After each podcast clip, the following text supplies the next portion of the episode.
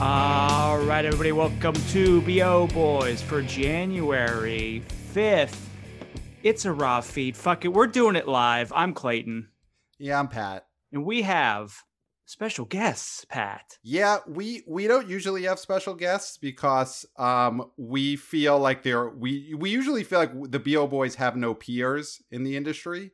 You know, there's some legacy writers out there, there's some people been around, but we never felt like we had peers until now. So our special guests are Jeff and Carrie from ERC Exhibitor Relations Co. Welcome, Jeff and Carrie. Thanks for having us, guys. I mean, uh, you, you guys are legendary in box office circles. That is known. Um, and, you know, we've been around since 1974. That's legit, right? You can't top that. 1974. Yeah, that's as long as box office has been, or almost pre box office. Because, like, that first year or two, what was ERC covering ERC, before Jaws and Star yeah, Wars? you know, ERC basically, yeah, the, the blockbuster era led to ERC, no doubt about it. But before that, like, ERC was IMDb before IMDb was IMDb. In fact, I think there might be there might Okay. still be a lawsuit, so I can't really talk about that. It's one of those long gestating lawsuits. No, it's not. It's not really. But Oh, but- I hope you take them for after what they did to Box Office Mojo. Yeah, ERC needs to take over IMDb, thereby taking over Box Office Pro and make it Carrie right. can talk about. Uh, I mean, they were one of our clients for a long time, right, Carrie? Yeah, they they were, but then they were not. yeah, now a lot of that. Yeah, Wow. a lot of. Enough A lot said. Of, Enough said. yeah, yeah. Carrie, much like Timothée Chalamet's legendary hoodie, you said a lot by saying very little right there. That's that spoke volumes. It's the best way sometimes. we're going to do a quick top five, but what we're going to do in this episode otherwise is we're going to look to the future, 2021, right? So we are, as we've said previously, this podcast is a historical document. And not a lot of podcasts are historical documents. But sometimes historical documents look forward. So people can Mhm. look back at us looking forward. Right. Farmers Al- Farmers Almanacs. Farmer's Almanac, perfect. Right. Right. So that's what we're going to talk about. We're going to talk about predictions for 2021. The brain trust. The brain trust is here. I, I wouldn't be surprised if all these predictions come true. Mhm, Okay. Because mhm. this is, we're using data, we're using uh, trends, we're using our brains and our hearts. I use Yeah, my heart yeah. a lot. So, yeah. but real quick, because we, and you guys can jump in on this too, because this is shocking. We're going to go through the top five, and we have a massive drop at the top. So, Wonder Woman 1984 made 5.5 million this weekend, January 1st to the 3rd. That's a 67.1% drop for a total gross of 28.5. Now, they're touting this worldwide, this worldwide cume, but here's the Mhm. thing. We're talking domestic, huh? Yeah. And Yeah. this looks bad. Yeah. So, uh, I mean, so well, Jeff and Carrie, what did you guys think of the Wonder Woman opening last week? Because me and Clayton, we were really, uh, uh, we were pretty bullish last week about how well Wonder Woman did. Sixteen point seven million opening weekend. This is a gigantic drop. We both thought it would still stay in double digits. I mean, is this bad word of mouth? Is this the HBO factor taking hold? Is it what, what, what is it? How did this happen? Well, it's it's all of those things, and it- you can throw in a little piracy there. We haven't had pirates plundering uh, a movie like this in, in such high definition quality ever, right? This is the, I mean, this is a huge thing. Wonder Woman 1984 is the first major blockbuster to go to theaters and stream at the exact same time. So you can get crystal clear quality across the board. Um, and, and that obviously had is a factor. We don't know how big a factor, obviously. It's hard to gauge that, but it is definitely in the field of play. And we're going to find out with Warner Brothers slate for the entire year since it's doing the exact same thing. Uh, I think we're going to start to see those FBI warnings. You know, people are actually going to really crack down on those, and people might actually go to jail. Whereas before, it was just like, ah ha ha ha, Yes. FBI warning. That's BS. You know, nobody's going to actually arrest Right. me for for doing something illegal here with with with these type of properties. But um, you know, Wonder Woman eighty four. that debut uh, sort of blew me away too. Like it was it was larger than I thought it would be. Um, but it turns out a lot of that were those private screenings. You know, a lot of people were buying up the theaters Mm. for 100, 200 bucks for 20 of their best friends so they could only share COVID amongst themselves. And that was nice of them. Which yeah, is no, nice it them. It's a good thing. But, but ultimately, that drop uh, is so big that we are not going to see another blockbuster dropped uh, by any of the major studios probably until summer. I, I, think anything that's that's in March right now will be moved, and anything that is going to be released will have to be simultaneous release. Carrie, any thoughts? So that you're getting into predictions Oh, sorry, already. sorry, That is sorry. a- It just no, no. That's love it. You can't contain these. No, it all leads. And I, I. So, so Wonder Woman eighty four, the piracy thing is that is such a great angle, and I. It makes me think: Are we going to start to see movie related, you know, mass raids all over the country on people's houses? yeah. Honestly, Yeah, we live and- in a world where absolutely nothing surprises me anymore. Yeah. Yeah, the the Wonder Woman raids. I mean, that is something for local news to keep an eye on. And Do you think people are gonna call as a prank that their friends are bootlegging Wonder Woman 1984 as a new SWAT? Is that the new swatting? Yeah, I mean, Trump Trump has already introduced Space Force. I mean, he might actually introduce another another leg of the armed forces and it might just consist of cracking down on this because think of the hundreds of millions of dollars that they that they say they're going to collect from you personally if you duplicate Right. this or watch a duplication. So, uh, you guys, this is big. This is bigger. Like you said, this is this is history being made right now. right, the movie industrial war complex. It's happening. I don't want to see that. I don't want to see that. I don't I mean, I like the idea of it being prank based. You know, like I wouldn't mind pranking a friend, but I don't want to see it lead to like tanks rolling up on city streets, you know, because uh, Peter Rabbit 2 got leaked onto the internet. Yeah, it's it's hard though because I'm I'm I'm older. I'm out of the bootleg game now. I've got a Mhm. little money. I mean, you guys can't tell and the viewers, but because where I am, I'm an undisclosed location. But believe me, I live in the lap of luxury, and so I don't need to bootleg anymore. But I was going online looking for some things, you know, just to see. But all I could really find is like um living room cam like people Mhm. you know and it's like i'm seeing people's heads i'm seeing sofas someone's getting up to go to the bathroom so I don't know where to get these high quality rips, but I'm sure they're out there. I'm sure there's websites that I don't have access to. There's the dark web, there's things like that. That but but for me, like the novice, I'm having trouble finding a good quality rip. Not that I would watch it because of course I have all the subscriptions, HBO Max, all that, you know. You can always go down to Chinatown, Jake. I mean, that's where they're at. Come on, rips are always in Mhm. Chinatown. No matter what city you're living in, if it has a Chinatown, it has a rip there, and that's nothing against the Chinese. I know that they're, you know, we've already got problems of, you know, China against the U.S. right now, and I'm not trying to escalate those problems. No, no. But that's a simple truth. They're out there. So people are ripping digital files off of HBO Max, burning them onto DVDs, sending those DVDs down to Chinatown so people could buy physical copies of a digitally ripped Wonder Woman 1984. I mean, that could explain this giant drop. This is when the bootlegs hit this weekend. Yeah. Also, you know, people I think had been excited about this film, and it got some pretty bad reviews. I mean, it's like 61% on Rotten Tomatoes. So I think also word of mouth, I mean, with social media, word of mouth flies like wildfire. So if something stinks and people don't like it, it can get killed very fast. So Mhm. I think word of mouth is part of the reason that this had that kind of drop. Yeah, I feel like I saw most of this movie also this weekend on Twitter, just in meme. There were enough memes that I think I ended up seeing all of the movie in memes this weekend. And I, like Carrie said, I think most of the memes were negative memes.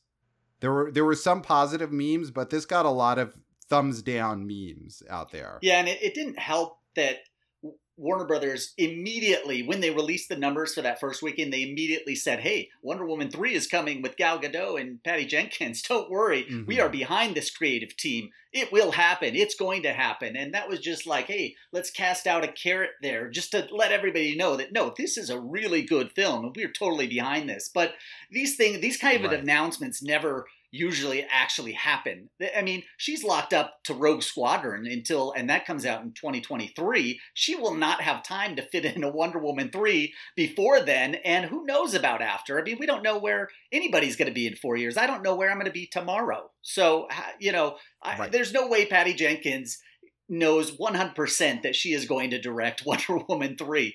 Um, you know, I do. Yeah. Sorry. I do want to say one thing, though, from the female point of view. Uh, a lot of times, if a big female director makes a movie and it does not perform according to expectation, they sort of get thrown into movie jail, if you will, and they don't make films for years, which we have seen over and over again. And look at like Michael Bay and other major directors who've made an action film that bombed and they still got opportunity after opportunity after opportunity. So I say, you know what? She gets a pass. Let her keep oh, working. agreed. Yeah, and, agreed. You know, I, She's definitely. Yeah, me and Clayton Clayton and I have talked about that before that that is a great sign of progress when a star uh, or director who is uh, uh, not a white guy gets to make something terrible and then gets to make something else. That is like a real sign that society is moving forward because everyone should be allowed to make uh, uh, stinkers, you know. And I think when a woman makes a stinker and then still gets a Star Wars movie, that's a good sign for all of us. Well, everybody, not everybody hits it out of the park every single time they make a right. film. That's just the way the world is. So, yeah, I think uh, women should be given more opportunities. Of course. Yeah. I- yes. Ev- everyone should be allowed to to fail. Yeah, and I think too, putting out those kind of press releases, what it does is it diverts attention away from the current news onto. Mm. It's like saying onward. Here we go you know yeah they definitely mm-hmm. they definitely mm-hmm. were trying to steer us in another direction here because there was a lot of mm-hmm. criticism mm-hmm. after it was released um, my parents who like everything just looked at each other after wonder woman 84 and they were like what was that and i'm like i, I don't know I don't know. You know, and if you yeah. if you had watched that though in 1984, you probably would have said that was the best film you've ever seen. And so maybe there is some time difference and time play in there too, you know. Right. You would have said this is speaking to the moment, whereas now Wonder Woman 84, it does not speak to the moment. Why, they didn't even include a soundtrack of the top hits of 1984. I mean, don't even get me started with the lack of 80s I saw, music. I saw you tweet that out, Jeff, and I thought that was that's got to account for at least 20% of the drop off. At least the lack of an 80s uh, sound uh, needle drop. Could you imagine if you had that soundtrack in your hands, whether the movie you like the movie or not? If you had that soundtrack with you, uh, and be, to be able to carry that with you on, on you know, especially if it was on a Walkman, if they had released it on cassette, yes, uh, it yes. would have been huge. It made it which may be how a lot of the bootlegs are being distributed. You know, we might have bootlegs in Chinatown that are putting those needle drops in. That oh yeah, there, there's VHS, there's Betamax, whatever you want, yeah. it's down there. Well, th- what I was thinking here is is th- here's the music industry notorious. They're uh, notorious for being against home taping. So I bet you that the soundtrack was removed from this release because they were afraid people were going to steal these songs. They were afraid that they were going to be taping these 80s hits off of this movie and again, it's like home taping. These these companies are so worried about these kind of things. I think that had a full soundtrack, and I think that it was changed for the home release. So, I have no facts to verify this, but I just believe it. Uh, so Clayton, why don't we keep going through this top five? I had not seen this top five until this moment.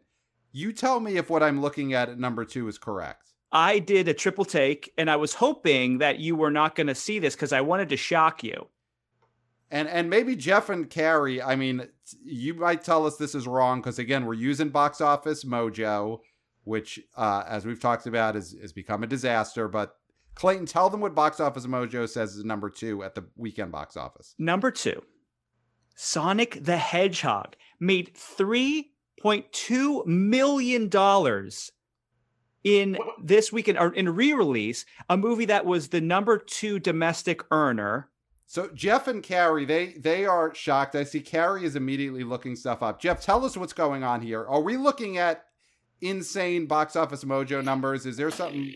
Well, have they I- I have they mean- screwed the pooch here? okay, I mean, we get numbers from Paramount. I didn't see those numbers come in, so I don't know if if Mojo is adding up the 3.2 million that it made once since COVID hit in March, and they're just going to roll that all into one, or what's Wow. going. On. I wouldn't. I wouldn't put it past them. But then again, I also wouldn't put it past Mojo just totally effing things up. I mean, we go. Us and Mojo go way back too. In fact, one of the creators of Box Office Mojo worked at Exhibitor Relations for a while, and then suddenly, when the internet hit, all of Uh-huh. our data showed up on the Box Office Mojo site. Isn't oh that strange? god! So there's a lot of there's a lot of beef. There's a lot of history with us and Mojo, although It's that's all been worked out. Yeah, it is. Again, Carrie is right. It's complicated, especially when IMDb ended up buying Box Office Mojo instead of buying Exhibitor Relations. You know what I'm So, saying? So there's some I- stuff going on. I mean, I since this pandemic started, um, Clayton and I have been pulling our hair out, pulling our teeth out, or at least trying to pull our teeth out. We didn't get any all the way out, but over Box Office Mojo, how they basically gave up early on on trying to actually go out and collect numbers. They basically just passively took whatever IFC Films would send them. That's why you had IFC Films horror movies for like four months were number one. But I always thought they were lazy and incompetent. I did not know that they were backstabbers. That is new information that we're learning about Box Office Mojo yeah. right here. But they say Sonic is number two with $3.2 million, but they don't give us a theater count. They don't give us a per screen average. All that they have on their site right here is that Sonic made $3.2 million this weekend. Jeff and I have talked at great length recently about the lack of transparency during this pandemic in particular. It's been kind of jaw dropping. I've often said many times it's hard to read the tea leaves when we don't have the tea and we don't have the leaves. Mm-hmm. Mm-hmm. And that's true. You just got Ye- water. Yeah. Yeah, that's and maybe water. mug. Yeah, we don't know where that water's from. You know, it could be Yeah, drain is- drain water. So what what do we do with this? Well, As you bo- sh- like- you do what you've been doing Because- all summer. You just go, you put your hands up and go, okay, whatever you say, sure, let's move on to next week. That's what you do, you know, because next week, are you telling me then there's going to be a 99% drop for Sonic the Hedgehog, which they haven't been reporting on since it Right. went to home media? So to I me, mean, I this have is like this is a roll up of of grosses that they must have had all summer. This is like a Disney, an old Disney move when they did the double feature, and then they Mhm. boost up a film that's been playing for 18 weeks with whatever new film they have, and they they include the grosses of the new film into their old film, and then suddenly their old film, the Pinocchio re-release, rises up into the top 10. You know, something like that. That's what this move feels like to me. And this is a Paramount film, right? So is this Paramount saying, "Hey guys, we'll we're still here because Mm-hmm. what have we been talking about I, on all of our shows is we've been talking about Warner Bros. We've been talking about Universal. We've been talking about IFC. we've been talking about 101 Studios. Talk about 101. We talk about Solstice Studios. Solstice, of course. We're not talking about Paramount. And Paramount must be, I think they're doing some tricky stuff with the numbers and saying, hey, we are still here. Think about us. And we are. We're talking about you. We're thinking about you. I'm going to be up all night thinking about this. Well, th- they're also probably uh, you can't see this at home, but this is our this is exhibitor relations feature release schedule. That if Mhm. you're lucky enough to get one of these every month, it tells you you know all the films that are coming out into theaters. And if you look at the Paramount, look at this. There's nothing there. There's nothing in release. Nothing. There's nothing in January. There's nothing in February. There's nothing in March. There's not a film until the end of April with A Quiet Place Part Two, if that even happens. And didn't this they point. sell? Correct me if I'm wrong, Jeff. Didn't they sell uh, Michael B. Jordan and Without Remorse to? Yeah. Um, to I think that was was that Amazon, and then they just want sold the Amazon or Netflix. I want to say Amazon though. Uh, I can and double then they check. s- that. they sold the the one to Hulu recently. The the the um, United States versus um, the, uh, Billie. to to Hulu.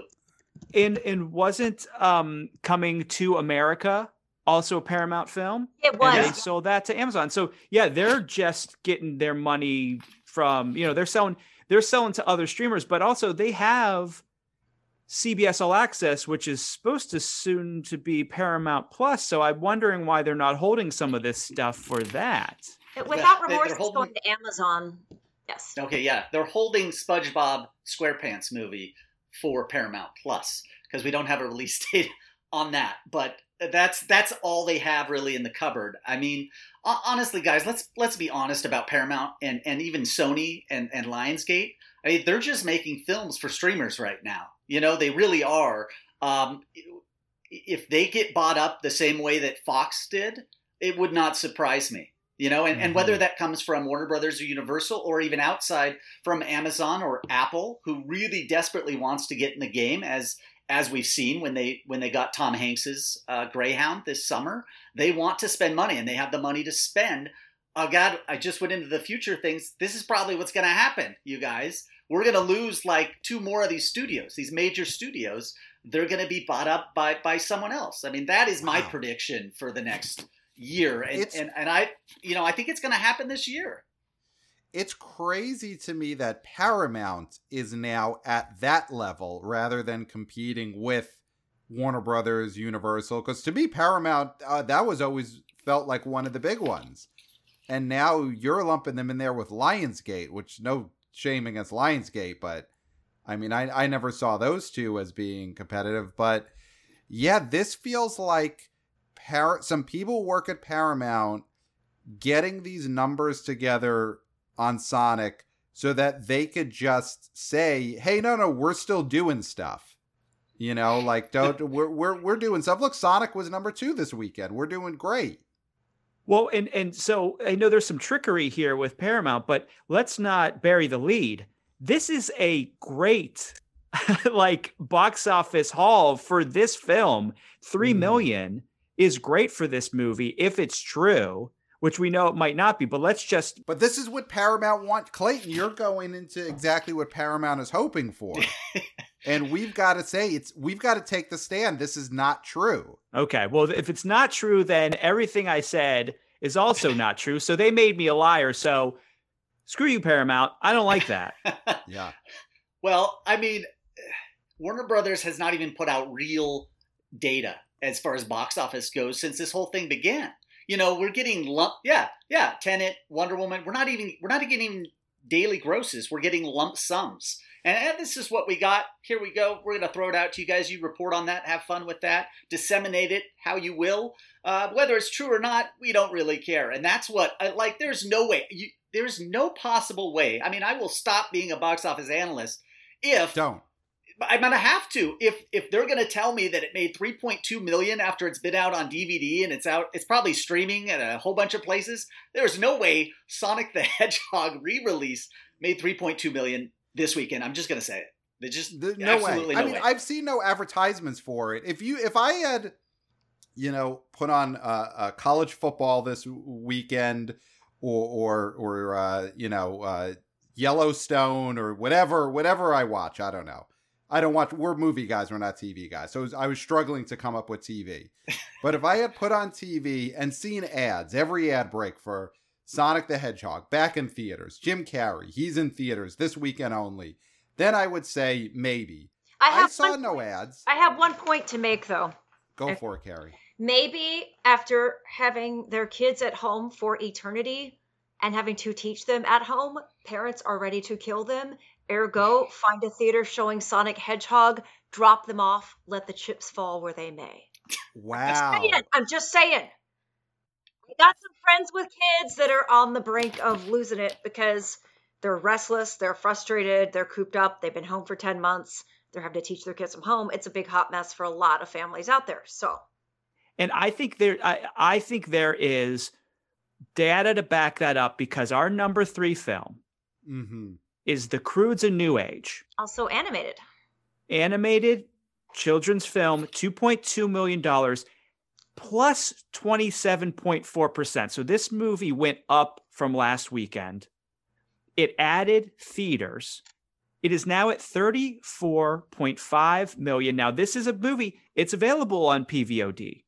It's available at home, but like you were saying, that you got to get the kids out of the house. You got to you got to get them out. And it's like holiday time, they're they're off school, which is off Zoom. And so they got nothing but energy. You got to take them somewhere. Yeah. And I think that's what makes sense. I think the people at Paramount knew that and Universal, of course, you know, they're the winner of 2020 for us.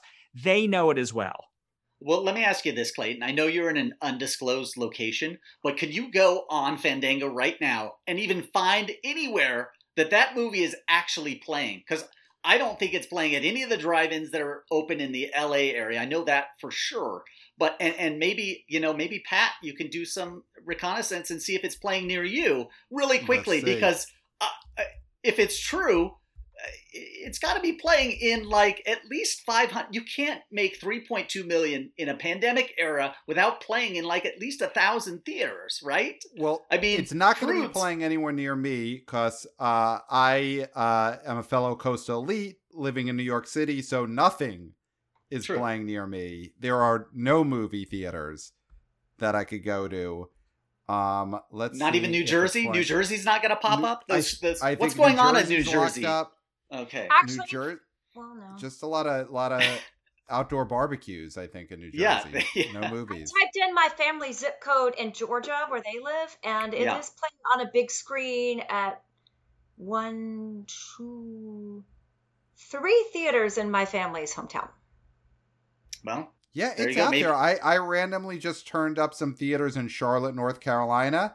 Mm-hmm. I'm finding Croods a new age. And not everybody, every city is the same. You know, where my family lives in Georgia, the restrictions are so much looser than in LA. Mm. It's shocking to me. You know, so you guys, this this also might be it's a type. There. It might be a typo. Like one zero changes this from second place, uh, drops it down to like seventh place, and I wouldn't put that past Mojo at this point. Come on, let's be honest. So, so you you have absolutely no no faith in no, no, exactly. No, eh, Paramount, if it actually made 3.2 million, because even the number, do you guys go to the numbers.com, which is, I think, another good resource right now? We do use the numbers sometimes. We had to okay. use the numbers last week for our, uh, when we looked back at what the top 10 grossers of the whole uh, yeah. 2020 were. We use the numbers because Box Office Mojo was just totally yeah. out to lunch on that. I feel like Paramount is so desperate that if it really made 3.2, there would have been a press release up the mm-hmm. ass to this morning. I would have been right. inundated with press saying, "Oh my God, people cannot wait for Sonic the Hedgehog 2. They're going to this new uh, Sonic cut that we put out. You know, the Jim Carrey cut, whatever this is. Uh, right. I, I feel like they would have really announced. I just I can't believe it. I just can't. You guys. So according yeah. to the numbers, it is not their number two film. The Croods and New Age is their number two film. So this very well could be, like you said, a typo. And it's very embarrassing for us to have you guys on when we fell for some sort of either prank or some sort of mistake. But, you know, we talked through it. I think we should switch over to the numbers for the rest of our top five because we can't give this Sonic the Hedgehog uh, fraudulent numbers any more uh, time than mm-hmm. we are giving it. So, though the numbers does seem to corroborate that Croods and New Age did make 2.2 million dollars this weekend. So, I mean, people are still they love those Croods. Again, you know, the Croods animated was... kids movie. Kids are yeah. restless as all get out. The holiday season has ended. It's right before they have to go back to school again. It's parents need a break, you know. The rats yeah, need and- their cheese. I've always said that the rats need their cheese. It doesn't matter yeah. what happens in the world, the rats need their cheese. Yeah, and the rats I mean, will eat any cheese, and the kids will watch. Well, they won't watch any movie, kids movie, but they'll watch a lot of them. Well, and I mean, if we're talking about big cheeses, new cheese on the block is 101 Studios. I mean, they had the war with yes. Grandpa. It made yes. almost $20 million. Are you kidding me? In a non pandemic, it wouldn't have made $5 million. So there is something yes. to be said about these family films right now. They're just, parents are oh, just yeah. dropping their kids off and say, hey, uh, you can't get the COVID, probably 99.9% chance. You go to this film, I'll stay in the car and wait for you. You know, I think that's what's going on. So the next movie, I'm looking at the numbers, Clayton, and the next movie, News of the World. So we Clayton coined this movie. This is dad nip. You know, if Croods Oh, is yeah. for the the kids, rats eating their cheese. News of the Worlds is dad nip. Catnip for dads. Catnip for dads. Oh yeah. Oh yeah. and It the totally is. dads the dads and this is this is one of those things where the dads don't always know everything the first weekend but by the second weekend they start to catch on because this had a pretty good hold Yeah, so Yeah. we're looking at 1.6 and down only 25%. And it's it's a 5.4 million dollar cube Like again, this is a universal release. So it is going to have that shortened window. It's going to have that 17 day window. I believe it's the the movie's going to be available in PVOD uh, on the 14th or so of January. So this is a movie that's going to be coming home soon. But I think, you know, what do we think of this five? I mean, it's not it's not something that I would say is Baffa Bobo for Tom Hanks, but it's not disastrous by any means. No, it's not. Uh, but going back to that the dad nip because I think that is that's a that's a great. I, I hope you trademark that first of all. But it's it's definitely true because when Tom Hanks's Greyhound came out and it was only streaming available on Apple, my dad called me and said, "Hey, did you hear about this new uh, Tom Hanks film?" And how do I score Apple from you so I don't have to pay for it? And of course, I gave him my password. And please don't go arrest him. It was my fault. If you're going to come to get anybody, come get me. And I gave it to him, and he watched it on his phone because that was the only place he could watch it, and he loved it. I mean, dads love Tom Hanks. That's just all there is to it. Um, more dads would probably go see this film if it was available to them on PVOD, uh, guaranteed. But yeah, like you said, it comes out in the next week or so, uh, and they'll get their their chance to to do that. But you know, part of me thinks though that um, I- would love to see, and this is something Carrie and I have talked about all summer long, is that there is they're not giving us real PVOD numbers. They're saying, "Oh, it did this much, and it's number one on Apple iTunes," and I don't care about that shit because it's not real. It's not based in reality, right? we So want we numbers. don't know. Yeah, we want numbers. That's how box office people, box office boys, box office girls, that's how we all operate. And without that set of keys, you know, we're like the Goonies. We're going to make that wrong call and we're just going to fall down into the pit. You know, that's just what's going to happen. You know, we cannot be And saved. So, as I've pointed out too, uh, we've talked about before, the industry is dependent on those numbers because that kind of dictates an actor's currency, an actor's heat, if you will. When agents negotiate, oh, well, your movie just opened at $100 million, so we're going to ask for a bump in salary of blah, blah, blah. Like agents and managers and publicists, lawyers, all those people use that data to negotiate deals and contracts for A-listers. A lot of stars function on box office points. So, if something grosses above a certain amount, they get X percentage on the back end. So it's not just people that analyze the box office like us, but it's like the industry that functions on those numbers. Those numbers are very important in terms of the way deals are structured. I'm I'm very much about stars and who's a star and a lot of that has to do with like you said numbers, box office, things like that. We're talking about the HBO Max situation with all these movies purportedly going there, which there's going to be lawsuits up the wazoo. But like that's going to be a question as to where do those points go? And now we're going to be looking at stars. And we said this earlier. It's going to be how much did they get on their lawsuit about their points? That's going to show who's the big star. Will Smith's got a movie that's going to go to HBO Max. It's like, yeah, he's going to get money on a lawsuit, and that's going to show how big of a star he still is. Right. So, like, that's going to be the indicator. It's always money. It doesn't matter. It's always numbers. That's what we need. Yeah, and I hope that those are not sealed court documents. We need to know how much money these stars win in points on these lawsuits. Because yeah, that's like an opening weekend box office. A you lot know, of like big talent. I'm sorry. Go ahead. No, no, I mean like Big Willie Weekend is oh go for it, Gary. Is really upset about this whole thing, big time. You know. Mhm. and as are their agents, their managers, their coterie of people that depend again on these numbers. And one thing Jeff and I have talked about that's it's incredibly frustrating. It feels like when this pandemic happened, not only did the world change seemingly overnight, but our business changed because Jeff and I were used to getting all this data, all these numbers, and all of a sudden it's just shut down on us and we're not getting the stuff we need to do what we do. And Right. that makes it incredibly frustrating to track media again when you're not given the tools to accomplish that. Right. Right. And especially when the numbers are there. You know, like they know how much Croods New Age has done on PVOD the last few Mhm. weekend few weeks. So why are those numbers out there? The only thing I could say then is that these numbers are not impressive because it's like you both said before, if the numbers are big, there's press releases coming immediately. So the VOD business might not be as good as we're thinking it is. Otherwise, we'd be getting, you know, because I remember Trolls World Tour, we got a press release that said $100 million uh, uh, first week. And we really haven't been getting those since. Here's my here's my take on 2021. I'm trying really hard to cling to optimism when and where I can. Um, movie going in the theater on a big screen with my friends is something I cherish so Mhm. greatly, and I know a lot of people do out there as well. And I think after this pandemic and after all the hell that many of us are going through, I think there's going to be such hopefully a pent up desire to get together again to experience that communal experience of watching a film on a big screen and i think it may look different maybe than it is now there might not be as many theaters there might be some changes but i really really have to cling to belief that that is never going to go away I Mhm. mean, the film industry survived the coming of sound. It survived television. It survived VHS and cable. Yes. And movies have sustained so long in our history. I just have to believe that that experience is still going to be out there.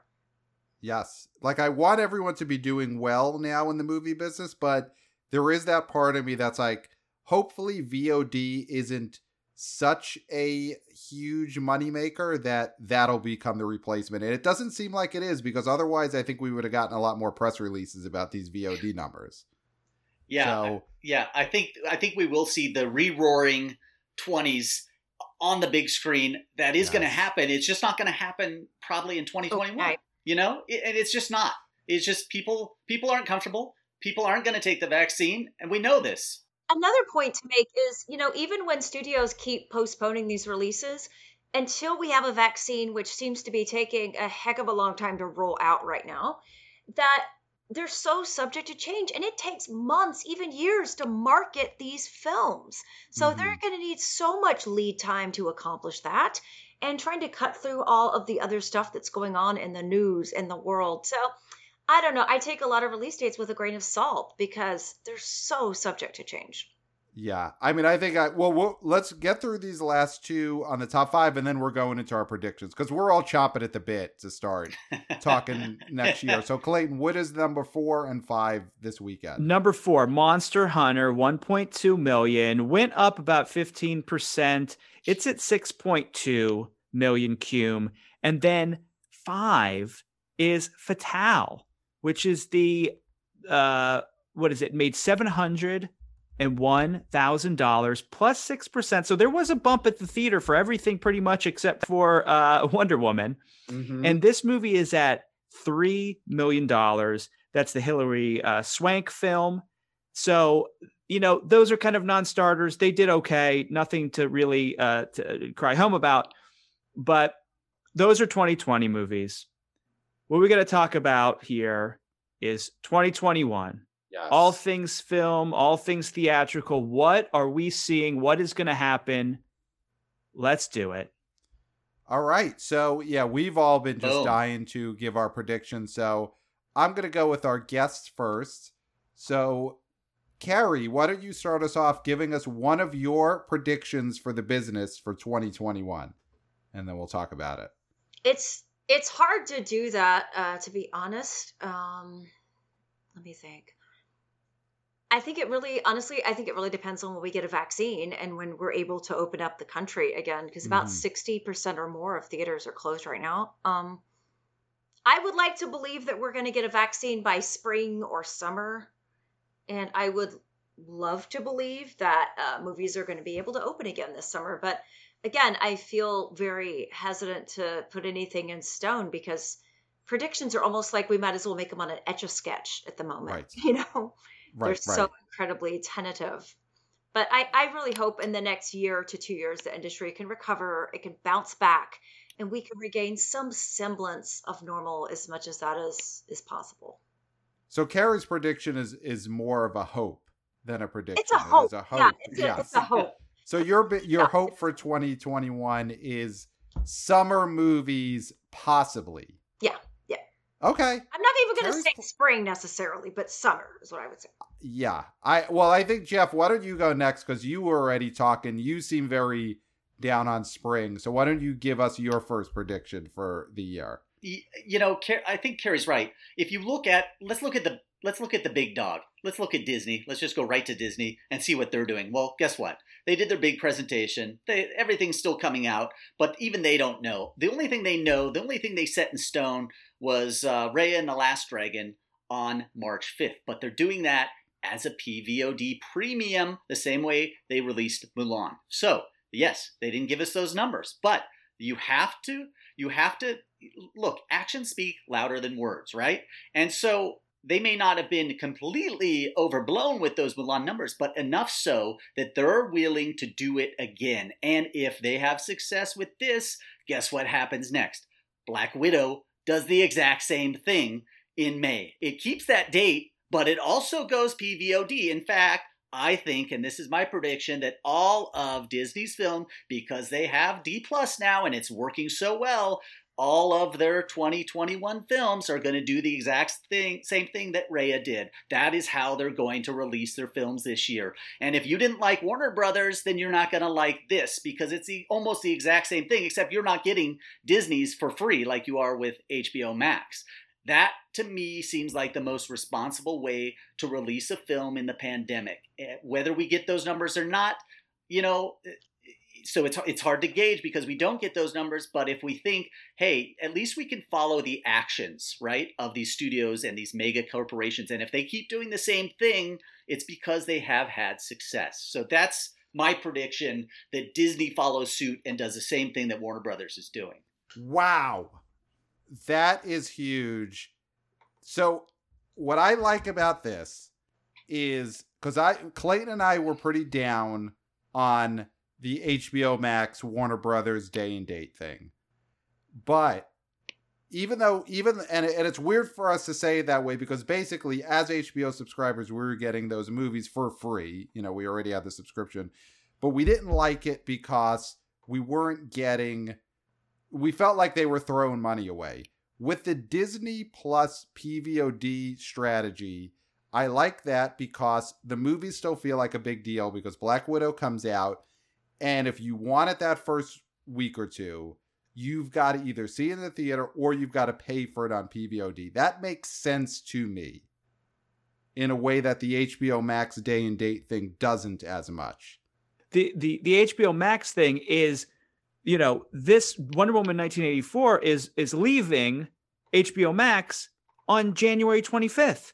It with the Disney Plus, it's you pay for that premium PVOD and that's now in your collection if you're still a subscriber to Disney Plus, and then eventually it will migrate into the regular service. So you will always have access to that. People who are going on uh, on HBO Max January 26th, they're not going to get Wonder Woman 1984, and I think that's one of the biggest issues with their rollout. It doesn't make as much sense for the consumer as the Disney Plus thing does. Yeah, I, I I think that is I think you nailed that one, Jeff. I could totally see that because I especially Black Widow that right now is first week in May, and that does feel early to be a box office theatrical only release. You know, based on yeah. what we know about the the vaccines, first week in May just feels a little early to put a movie of that scale out only in theaters and let's just give let's give audiences the choice. I think mm-hmm. that's the other yes. big thing is some people are going to get the vaccine, some people aren't. Some people are going to stay at home, some people are going to go to theaters, and that's what I like about Warner Brothers' strategy. Um, and let's be honest, Warner Brothers films they do not compete with Disney slate, not even close. A lot of these films are really small films that would have struggled to even come close to 50, 100 million at the box office. Godzilla and Kong is not the is not a huge film you know, none of their films really, even The Conjuring, while it has its fans, it's not a big Disney like event film. So mm. that's why, uh, you know, outside of Dune and, and, a couple others, you know, Warner Brothers, I, I think this strategy actually works for the slate that they have. Disney is a different beast. they they need the revenue and they deserve the revenue because pe- so many people are behind the Disney brand right now. It's just the IP is soaring. They they, they could buy all of these studios. Uh, I wouldn't be surprised if they bought Sony just to get Spider Man back at some point. You know, they mm-hmm. would do that, and and they right. will pay more than they paid for Fox to get Spider Man back. I guarantee it. So there's wow. just some interesting things going on. I think in terms of the hierarchy of these studios and and and who are the smaller studios looking at? Well, they're looking at what Warner's and Disney's are doing, and Universal's sort of caught in the crossfire right now. They have this own, their own deal with AMC, but they certainly until Fast Nine comes out, they don't really have anything that will move the needle, right? Right. So it's going to be really interesting, uh, and that, of course, you know, we're talking about uh, Memorial Day weekend. Fast Saga coming out, um, and I, I think Universal keeps that date. Um, they may play with that window a bit. They may even go direct PVOD. Um, you know, I think that should be on the table um, if things don't get better. Well, well, I want to go into my next prediction because talking about these studios and their hierarchy, I have a pretty big prediction for this year, or definitely within the next year or two, which is I feel like one of the major theater chains, and I'm going to say probably AMC, is going to possibly go out of business. And I think a lot of those theaters are going to end up being bought by major movie studios. I am predicting that in the next couple of years, you are going to see Disney movie theaters, Warner Brothers movie theaters, um, Universal movie theaters, and Netflix, which you already have been seeing the last year, some indie theaters, you're going to see Netflix and Amazon and Apple movie theaters. So my prediction is movie theater business will become based on will become basically studio arms of studio distribution. Write that in stone. That is going to happen. Absolutely it's going to happen. It makes sense. Cut out the middlemen. You think Disney mm. likes sharing money? Hell no. They they are merchandisers. They they want everything for themselves. When I was in college and I dealt in film distribution, I was trying to get It's Pat the movie. Do you guys remember this Julia Sweeney SNL film? Well, Disney made yes. it, and it it barely got of a course. release, right? Yeah, it almost skipped theaters entirely. I couldn't get it for my college for less than a thousand, which is like top of the line numbers. I'm like, come on, it didn't even get a release. Can I here? Here's five hundred dollars. Just give it to me for the weekend they would not budge once, not even for its pat, you guys. And they still operate in the same way. They don't budge when it comes to money. And so Disney owning these mini Disneylands all across America, it just makes sense because they can give their merchandise right to you as you come out of the theater, the same way that the El Capitan operates in Los Angeles. Carrie? Yeah, that wouldn't surprise me at all. I mean, the Egyptian theater in Hollywood is now owned by Netflix. I think they own the Paris Theater in New York City. Pat, they do. wrong. Yep. So yeah, that's what we're seeing. Absolutely. I mean, it's just such an upheaval of our industry. I think we are just in really seismic, game-changing times right now. Yeah. It to me it feels like the only way the theater business will make sense and will be able to survive is they if it's basically that where it's like whether it's your streamer or your movie theater, you know, they're just two different ways of selling tickets to the customers when you put out a movie. And I don't think something like AMC could survive long term basically being a a popcorn vendor. I mean that is what AMC is right now. They they uh, they rent these movies and they make their they pay their rent on popcorn and I don't think you could pay your rent on popcorn anymore. No, they can't even pay their rent. I mean, and that that's the problem, right? They they haven't been able to pay right. uh, their creditors. That they they need an infusion like nobody's business. And guys, it's not coming until maybe the end of the summer, maybe if we're lucky. Right. Uh, but probably right. more likely is we'll get back to some semblance of normalcy in the holiday quarter or of next year. So can they survive for another year basically, having you know little to no income and selling very little popcorn to the 10% of the people that are actually still showing up? I, I don't see how those numbers work out. So Clayton, what do you think about my prediction, which Jeff has already said, etch this in stone, prediction of the year? Um, is it even worth giving one of your predictions, Clayton, after the response that my prediction just got? Uh, well, I would say I would say yes because number one, I, I you know I love things etched in stone. I love Mhm. that, but also my prediction piggybacks on your prediction Love because it. Love it. I we know this to be a fact again, etched in stone that they these companies are going to purchase movie theaters. Now, mine takes it a step further because uh, my big complaint with movie theaters is that their innovations have not been anything that consumers really want. Cushier chairs, great. You should have always had cushy chairs. People walking in front of you taking your orders. People don't want that. They they want food, they want popcorn, stuff like that. Mhm. Mhm. there there needs to be a more experiential situation when it comes to movie theaters. And i'm going to drill down on disney okay? Because disney as you were saying that they're they are going to have many disney worlds in these theaters. And my prediction is even drilled down further. There will be in 2021 a disney movie theater that is open and it is going to be staffed by Muppets. And I'm going to say this because here's the thing the Muppets are on the low totem pole of IP for Disney. They want to Mhm. juice the Muppets. Kids don't care about Muppets. We care about Muppets, but kids don't care about Muppets. They I don't. saw these Muppets on Monday Night Football two weeks ago, acting the fool, Yeah. running around trying to get people to notice them. And here's the plus with this you expose these kids to these characters that have fallen out of favor. The Mhm. other thing is, if you're being served popcorn by a puppet, a Muppet especially, no human's touching it. The Mupp- Kermit's giving you your popcorn, right? Mhm. Like Mhm. you have the big monsters come in after the show and they're sweeping up and everything. This is a safe way to go to the theater. It's a family friendly way to go to the theater and it's IP juicing. This is a slam dunk. I think this is going to happen in 2021. And if they hadn't thought of it, they're going to listen to this and they're going to implement this.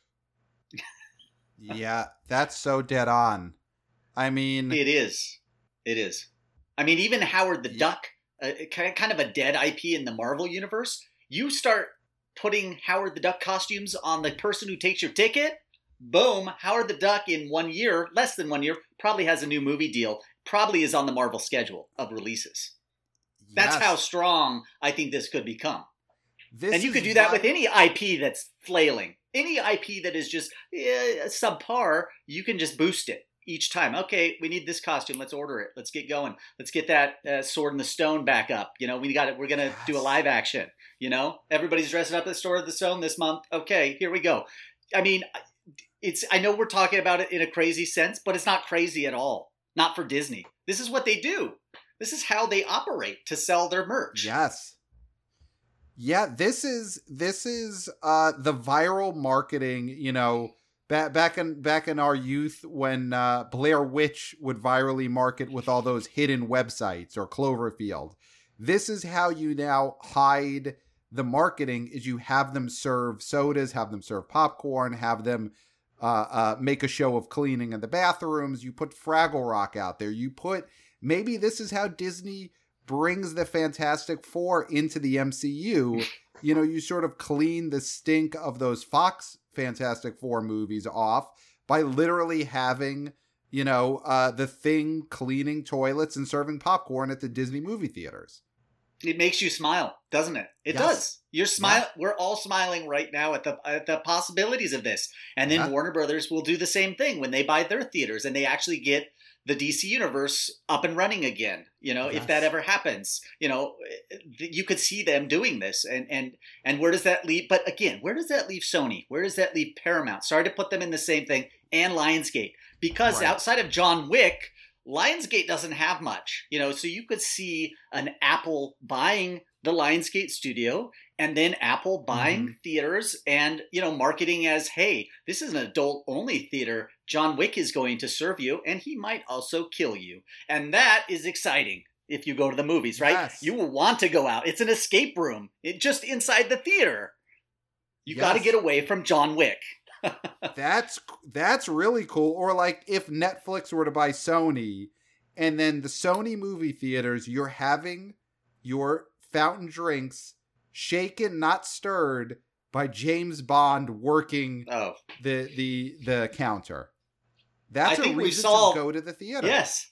I think we've solved the crisis of the pandemic and how to appropriate this going forward. This is what will Yes. drive people back in. But it, honestly, it goes down to what like Alamo Drafthouse has been doing for years, right? Is making these things fun events for the community, right? Whereas AMC and Regal, for the most part, they don't do that.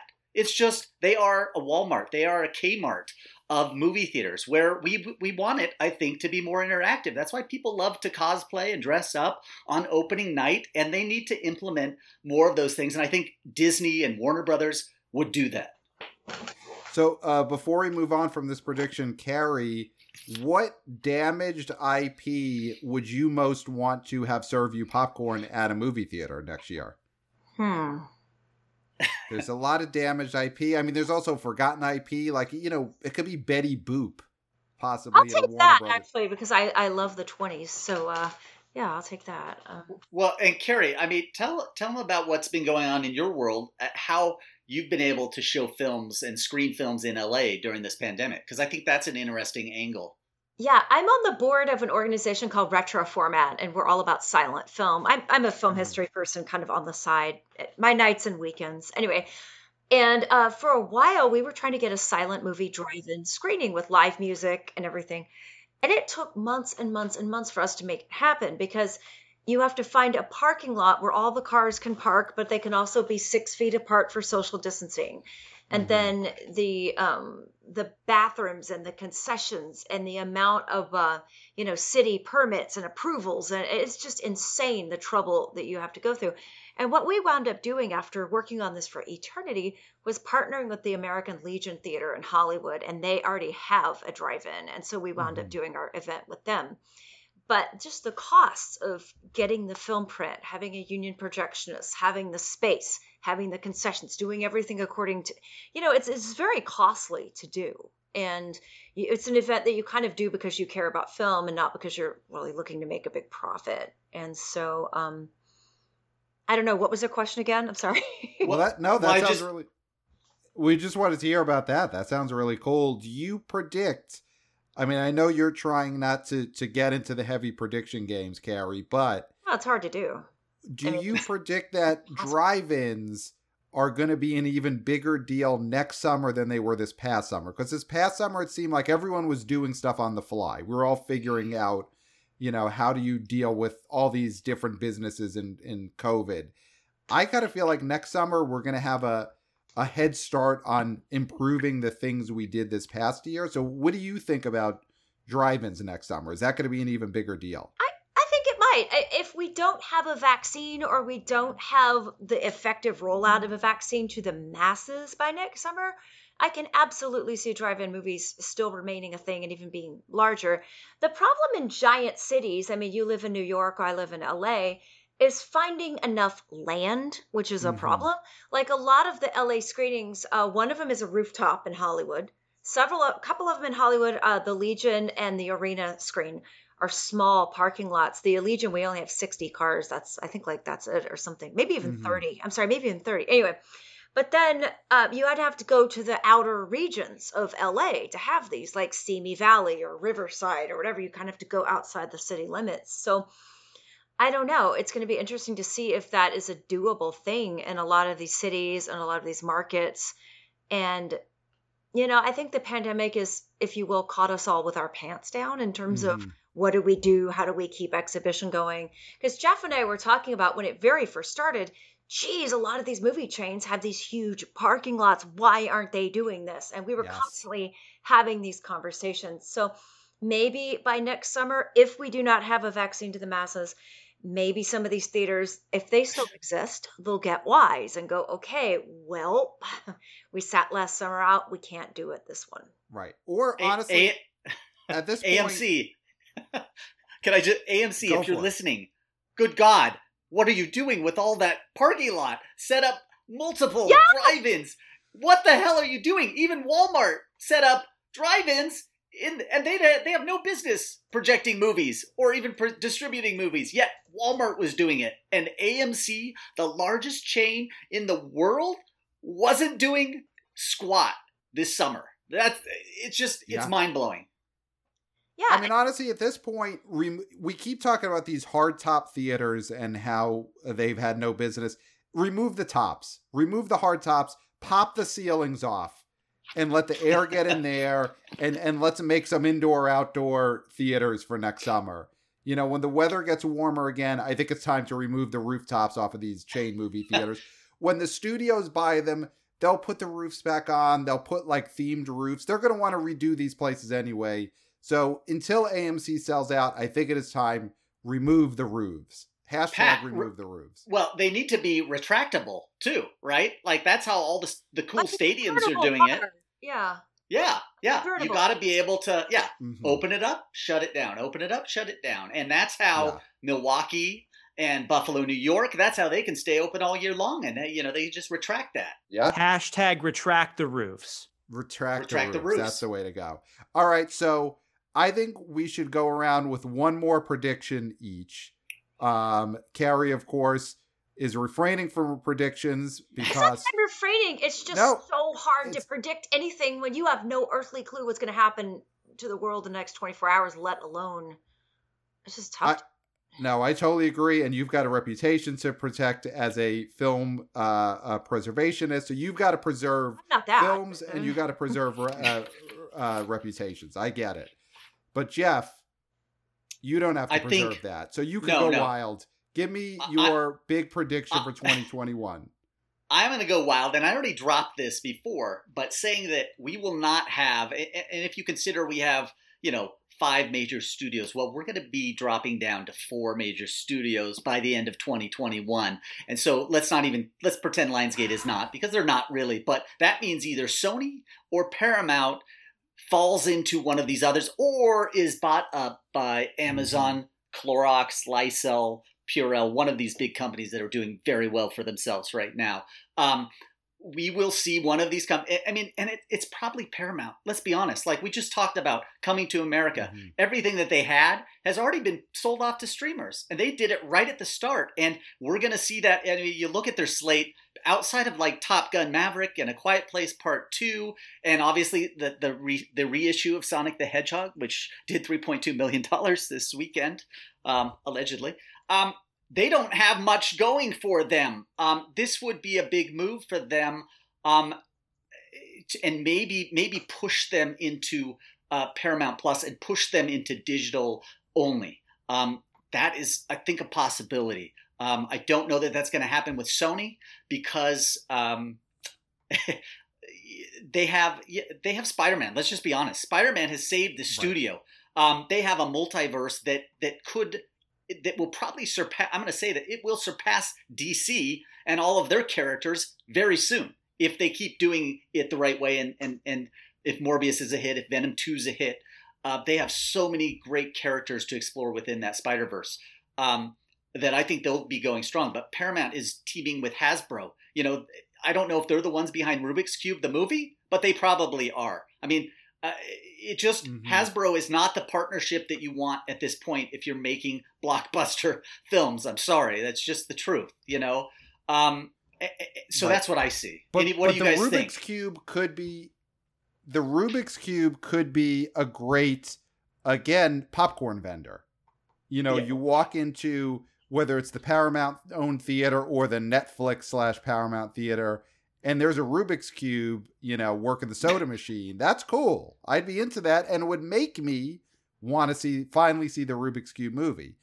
So, and I, I would go. I would go a step further and put Rubik's cube in like every twentieth popcorn container. You know, have so you're like, find it "Oh, I gotta buy that popcorn. Like this. Like yeah, you drop it in for there. kids where the toy was at the bottom of the cereal. Like you have to find the Rubik's cube at the bottom of the popcorn. Yeah. I would actually really get involved in that. That'd be great. See, it would, I think- it would I think we really all agree. inspire you to finish eating the bucket. I agree with you, Jeff and Pat. I don't. I think you might be thinking what I'm thinking here, and go with me if you're not, because you're going to jump on this train pretty fast. So, I think Disney will buy Paramount, And the reason for that is because we have talked about this previously Mm-hmm. how the success of Sonic the Hedgehog has been a thorn in Bob Iger's side. Yep. Bob Iger saw Sonic run away in the box office, running past Onward, making Onward look the fool. This movie was a juggernaut. Iger wanted to have everything. Like we said, he's bought everything. He's bought Muppets. He bought Marvel. He's buying everything. And Sonic, Star Wars. Star Wars. The guy bought Star Wars. Sonic comes out of nowhere, Bafa Bobo, and it's a thorn in his side. And he retired close to the time when Sonic came out in disgrace. He stepped down in disgrace, but then he came back during the pandemic. And I think that this is a perfect time for him to go buy Paramount and get Sonic. Mm-hmm. And then he retires. Then he steps down. He's like, I did what I needed to do, which was acquire Sonic Mm-hmm. and now Sonic is in Disney's pocket, and I can walk into the woods or whatever Iger's going to do. He's, you know, whatever these guys do when they when they uh, no longer want to be in the rat race. But I think that is what's going to happen. Mm-hmm. What do you think, Pat? Yeah, I mean, it makes perfect sense. It's the way to cement his legacy if Iger finally gets the white whale, gets Sonic the Hedgehog. Um, I I would prefer that doesn't happen. I, I really hope Disney doesn't buy Paramount. I would love to see Paramount wind up somewhere else because it's just too much. You know, Disney having. I was okay with having both Star Wars and Marvel under the same umbrella. I'm not okay with having Marvel, Star Wars, and Sonic all under one company. It's just too much. So if that could happen, it makes sense for Disney to buy it. They could buy whatever they want. But I hope Paramount ends up with either, you know, uh, Netflix or Apple or or or I mean, I guess Sony and Paramount aren't going to combine. They're not going to join forces. But yeah, I'm I'm hoping we get a Netflix Paramount team up because like they've done a lot of business. You know, they over the last couple of years, Paramount's been the studio that's that's sent a lot of their stuff to Netflix early, so I could see that one. And- Jeff, but what do you predict? If if you had to bet money, where does Paramount go? I- mean, the universe would implode if Disney bought Paramount because then they'd own Star Wars and Star Trek. And then those universes could meet in a film and that would destroy fandom. Like, it would destroy it. Yeah. I don't care how cool it is, it would destroy everything that we built up to this point in It's too humanity. much. I think. It is. It's Mhm. too much. So I agree. It's got to be Netflix. It's got to be someone else. And when we think about Paramount Plus and what they offer, like they, who's going to subscribe to Paramount Plus when HBO Max is out there, when it, when D Plus, Amazon, all Apple? I, I just don't know if Paramount Plus can survive on just Star Trek programming alone. You know, and that's why it does make sense, No. I think, for one of these big streamers to end up buying Paramount Plus because in the end, how many streamers are we really going to have? How many are you and I all going to sub- subscribe to? Maybe three or four at the most, and and that puts Paramount Plus as the odd man out. You know, they just don't have they they don't have the library, right? They just don't. So I agree. Someone who like Amazon or Apple, I think, or even Facebook, if they got really aggressive and wanted to get into this game in a real way, you you buy Paramount to show people that guess what, we're in the game, and and I think that's going to happen. Mm-hmm. Yeah, I I think so too. I think Iger fails again, Clayton, and he doesn't bring home the white whale, and he leaves the business and he leaves basically the earth someday in disgrace because he will have never gotten Sonic. I don't think it happens. I get that, you know, the storybook ending for Bob Iger is he he signs that contract and and he's you know petting Sonic at, at the foot of his desk, but I don't think it's gonna happen. I think he fails. We disagree, but something's going to happen. So Yeah. one of us is going to be right and one of us is going to be wrong. And then we'll deal with the shaming when that comes. Yes. Oh, we always deal with the shaming. It'll be great. So my next and last prediction for next year is I'm just gonna just to go back to box office numbers, which is what our lives used to be based around, the four of us, and it's been thrown off track. But to go back to box office numbers, my prediction is that next year, the number one movie at the domestic box office will be Venom Let There Be Carnage. I say that is the number one grosser in in uh, North America next year. I'm not going to touch worldwide. I we can't even you can't even look at those numbers anymore. But that's my prediction. I feel like it's coming out early, uh, end of June.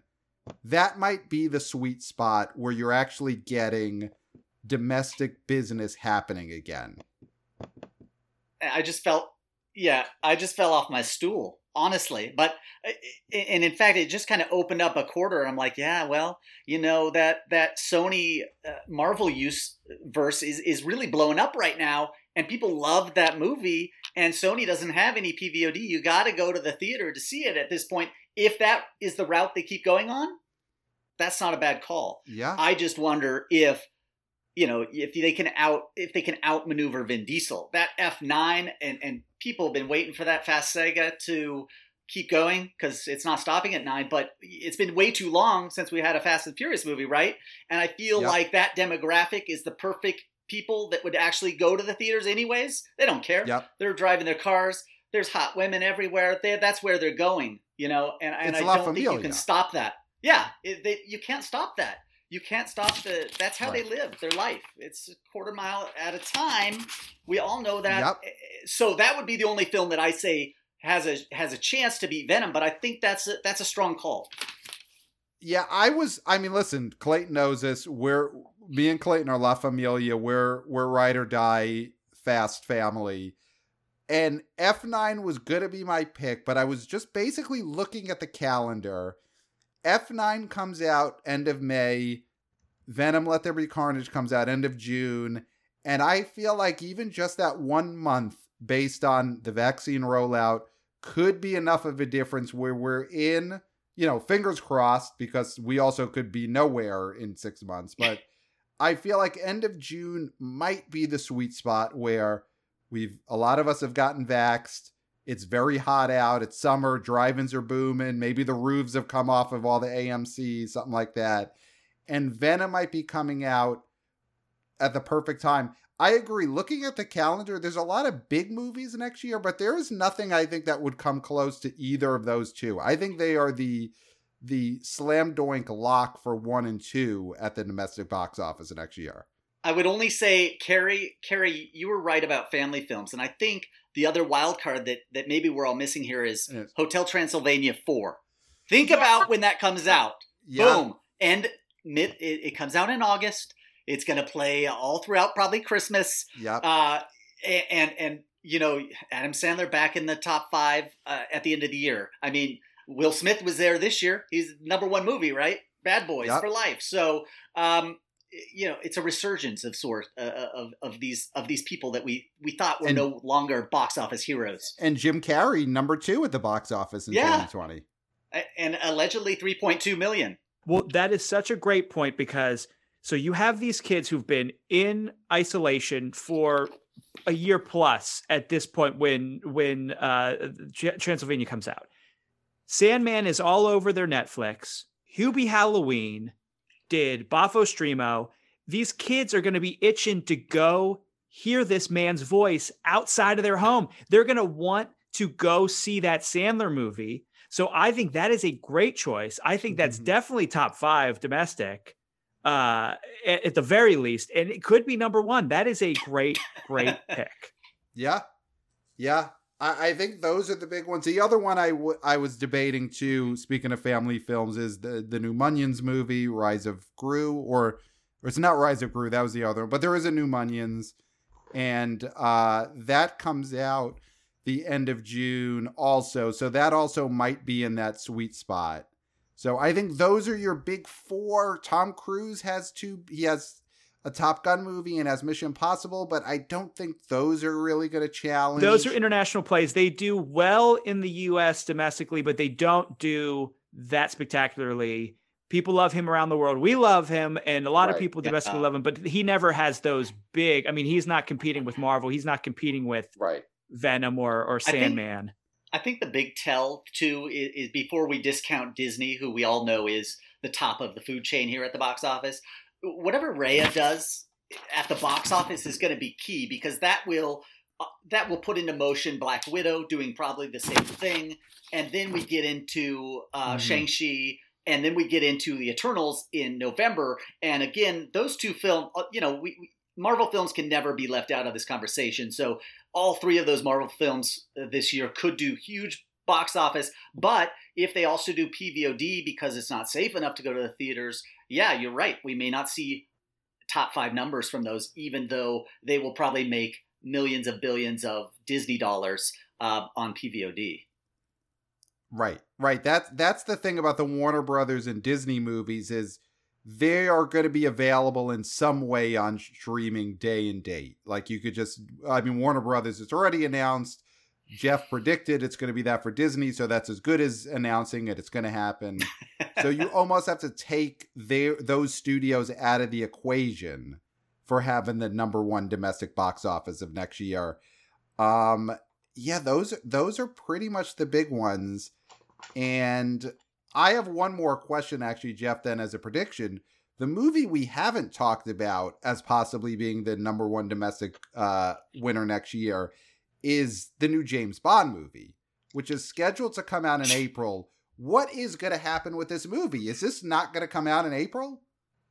Uh, I mean, April's that sounds too soon. Insane. Yeah, April is way too soon. And I just yeah. wonder how long MGM can hold on to this thing. I mean, they've already had interest from a lot of people uh, the price has been too low and maybe i mean listen hollywood just shut down a whole bunch of productions this week you know? Yeah. Tv is not happening. Film is not happening. Guess what? That means all of the values of these films that are already in the can they go up. The longer this goes on mm-hmm. the long the more we stop filming stuff and we are right now in la um, these things are going to be so valuable. So they're right to hold on to this, probably not release it in theaters, probably sell it to you know, whoever ends up buying MGM, let's be honest. Someone's mm-hmm. going to buy MGM mm-hmm. UA, and whoever does that, if that's Warner Brothers, if it's if it's one of the streamers, then they will decide exactly how they go about this. But there's no way No Time to Die can drop in April. It just can't. Not in this marketplace. Not with Europe being locked down. Uh, it could get play in in in the Asian markets, in China and stuff, but that's not going to do it. MGM needs to have a 700 million dollar hit worldwide.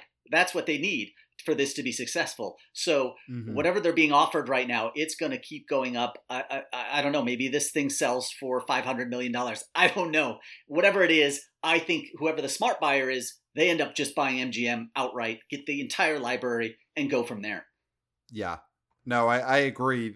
We're not even talking about this as being a possibility of a movie that's coming out in April. There's no way. No way. And and just, just to say with that that um, IP uh, Bond, and he, he was the first to run. As soon as the mm-hmm. pandemic uh, was uh, a twinkle in someone's eye, it ran. It keeps running. It's going to mm-hmm. run again. And just saying domestically, I'm not talking about you know uh, worldwide. Americans don't want their heroes to flee as much mm-hmm. as Bond flees. F9 moved not once, but made a big jump once right, and right. is like, "We're rolling. You can count on us. We've delayed before. They've had to delay uh, uh for a year before with the mm-hmm. tragedy mm. that we, you know, and that movie, the set, the one that came after that was huge, and I think that movie can have a delay." And we can all be like, I'm here for it. But Bond mm-hmm. is yeah. old. Bond, yeah. Bond is not our generation. Bond is our dad's generation and and I think that him keep fleeing is not a good look for this character and for this IP. So I think that is going to knock some of the money off that domestic count, and that's me speaking from my heart. Mm-hmm. Right? I think that's a that's a heart prediction, and I think we don't like to see him run. Yeah, Bond needs to stop running and start selling. I don't know. You know, I, I don't often quote country music lyrics, but Kenny Rogers said in the song "The Gambler," you got to know when to fold them know when to walk away, know when to run. There's a lot of life wisdom in those lyrics. Sometimes there's just times in life when you have to cut your losses, you know. Yep. Yeah. So, speaking of cutting our losses, unless anyone has any further predictions that they need to get out, Clayton, did you have a final one or did you have all yours out there? Because I think I'm spent. The Venom one that took a lot out of me. Yeah, I mean, and, and I don't want to open a whole nother can of worms, but I'll just say that I I do I do think this is a prediction that we and we've talked about this earlier uh, uh, in our show when when the drive-ins were booming and uh, piggybacking on Carrie because I'm piggybacking on everybody's predictions tonight. I do think that we are going to see more of what we were talking before, me and you, Pat, about Uber for drive-in movies. Mm-hmm. So you're gonna have a service, you can whatever it's gonna be. It could be called Mover, right? Move Uber for movies. And what you do is you hire this person. They take you from the city where there's no drive-ins, mm-hmm. and they mm-hmm. take you out and you watch a movie. Now you're separated. It's all the same thing that you're gonna have with an Uber, the protection, all that stuff you can say, I want you to talk to me during the movie. I don't want you to talk to me during the movie. Right. And then they also can, they, they also get to see the movie. Yep, what yep. you have is they're going to purchase a package of how, however much to be able to go take whoever they want to the, to the theater. Right. Mm-hmm. So they're basically getting a free pass. If you're an Uber, Lyft slash driver, why not be on Mover? Because once in a while you go just see a movie, even if you don't take somebody with you, because you're, you're, you're paying to do it. But people, when they get a ride with you, they automatically are purchasing a ticket. Okay. The other thing is they will provide you, you know how they provide water and mints. They've got concessions. Okay. Mm-hmm. And mm-hmm. the theater that they go to gets a cut of those concessions. So this is something that a lot of people living in cities are not able to go. They're not, they weren't able to see Tenet because Tenet, you know, he said, Hey, I don't want people to be safe and be able to see my my movie in a uh, in a drive-in. So you go, you know what, Nolan, I'm going to get a mover and we're going to go to Jersey and I'm going to mm-hmm. sit and I'm going to watch your movie uh, in a drive-in just to spite you. Yeah. Yeah, I mean, I'm hoping for this to come true because, uh, listen, I'm a lifelong uh, big city coast elite. No driver's license, no no knowledge how to drive. never never did it, never gonna. And uh, I I do hope that this catches on my next summer where I could hire this rideshare movie service and go see a, a drive-in movie a couple hours away from my home. I, am hoping also, this comes through. Can you get a vaccination from this mover as well? Because it would be nice, you know, or at least have them identify themselves as being vaccinated before you sit in a car for two hours with a stranger, you know, and and they'll be all vaxxed. Okay, Okay, everybody's back. Yeah, I'm on board. Yeah. On board, yeah. yeah. yeah. mandatory back. If that's the case, yes. Because otherwise, I'm like, God, I'm gonna have to ask him to sit outside or on the roof of his car, and it's his car, and I don't feel comfortable right. doing that. You know what I mean? These what guys and be... gals are so full okay. of vax. And I also like that. They're in, bursting. In, that's that's the way that you might meet your potential mate. You know, I think that's a great thing. You know, you yes. got a, a, a girl driver, a guy's in the back. Hey, do you do you mind if I sit up front or do you want to sit in back with me? And these things just work out naturally sometimes. This is a this is a great move to get people back together. the know, magic so of cinema. Yeah, yeah, because we're losing all of those movie dates this past year yeah. that that used to be the lifeblood of relationships. Maybe ride share, drive-ins, dating, it all comes together. I, I would love to see that. That's a hopeful so, prediction, Clayton. I love that one and and and then piggyback on that you probably need to also have if you're going to do you know i don't really like the air popper i want the rate i want the real deal movie theater popcorn so you're going to have to upgrade those plugs to be the 9 volt plugs and then your your, your popcorn machine works off that right so mm-hmm. i think that uh, you know orville redenbacher pop secret they got to get in on this fast because yes. next summer is coming quick right next summer yes. is going to be the Summer of the Drive-In Part Two, and we all know the sequel is always way bigger than the first. Come on, they they haven't worked out. Yes.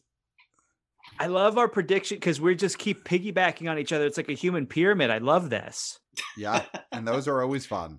So I think we've done it, guys. This has been great. So let's start off with Carrie and Jeff. Carrie, tell us where people could find more of you, more of the uh, box office work you're doing, more of the film preservation and That's exhibition work. That it's, it's, it's other stuff, but um, well, ercboxoffice.com for the box office stuff, and then um, I uh, I have all these other things I do. I don't even know where to. You got to you got to you got to talk handle? about Yeah, but you also got to talk about what you do at the Hollywood Cemetery because that is, I mean, come Oh on, yeah, that I'm is the that's where official it's at. of. Oh yeah, yeah. I'm the official tour guide of Hollywood Forever Cemetery. As of next month, I've been there 19 years, and um, yeah, and I, I do a historic walking tour of the film stars there, and then I've co-written two books, and then I'm on the board of Retroformat Silent Film Organization. I don't know. I have a bunch That's of. a lot of stuff. I forget everything. I don't even remember what I do. I don't even know. You know. it's easy for people who haven't done much to give end of show plugs because they're basically like, here's my Twitter handle. But Yeah. you're trying to remember like multiple books. I'm kind of scattered all over the place, tours. though. I've kind of got so many things, balls in the air. I don't even know where to tell people just in one place, I guess. I don't know. Um, I'm Film Radar on Twitter for what it's worth. There. Great. Yeah, and, and just follow us at uh, at ERC Box Office on Twitter, and that's where we we post all the, our box office observations. And sometimes they're right, and sometimes they're wrong. But guess what? Every week at the box office, you get a chance for redemption because new movies come out. Well, they used to come out, and and when they they will come out again. Um, but uh, yeah, or visit us at at, at ercboxoffice.com if you want to know which films are coming out streaming or in theaters. We have all that info for you. Thanks for having us on, guys. Yeah, this was this was awesome. This was yeah, you're welcome anytime. I mean, hopefully big things start happening again and you know, we could team up again and, and analyze this stuff. Hey, Clayton, I just have to ask: Is this the longest show you've done outside? Because are do you have hyperthermia? Are you okay? I mean, I I, I kind of got worried after we went over the hour mark. Well, I've already had hypothermia, so you can't get it Okay. twice. Yeah, that's true. That's true. I think. I'm not sure, but I think. Um, and I'm doing fine. Listen, all these takes were so hot. I'm steaming. I was I was not taking any of my clothes off because I wanted to be modest, but otherwise I'd be stripped naked, be honest with you, because this was hot and I love this and this is what this is about. I love when you you said you always get a chance next week. That's what life is about. You just got to pick yourself up, dust yourself off and be like, "All right, short-term memory. Here we go." That's the All right. pandemic. It's turned us all into you know blathering idiots, and it, I think it's wonderful. You know, this is the way it should be. I love it. Clayton and I have adapted well to that new environment. So Clayton, uh, all of our listeners, you know, of course, follow ERC on Twitter. You could also email us. Email us at the BO Boys Podcast at gmail.com. Let us know what you thought of our predictions, um, how hot it got. You know, we know how hot it was on mic. I want to hear how hot it was just listening to us. Tell us about how you burned up after this episode. The BO Boys Podcast at gmail.com. And I think we've done it, Clayton. We did it, and there, there's nothing left to say but Until till next time, we'll, smell you at the box office. Nailed it.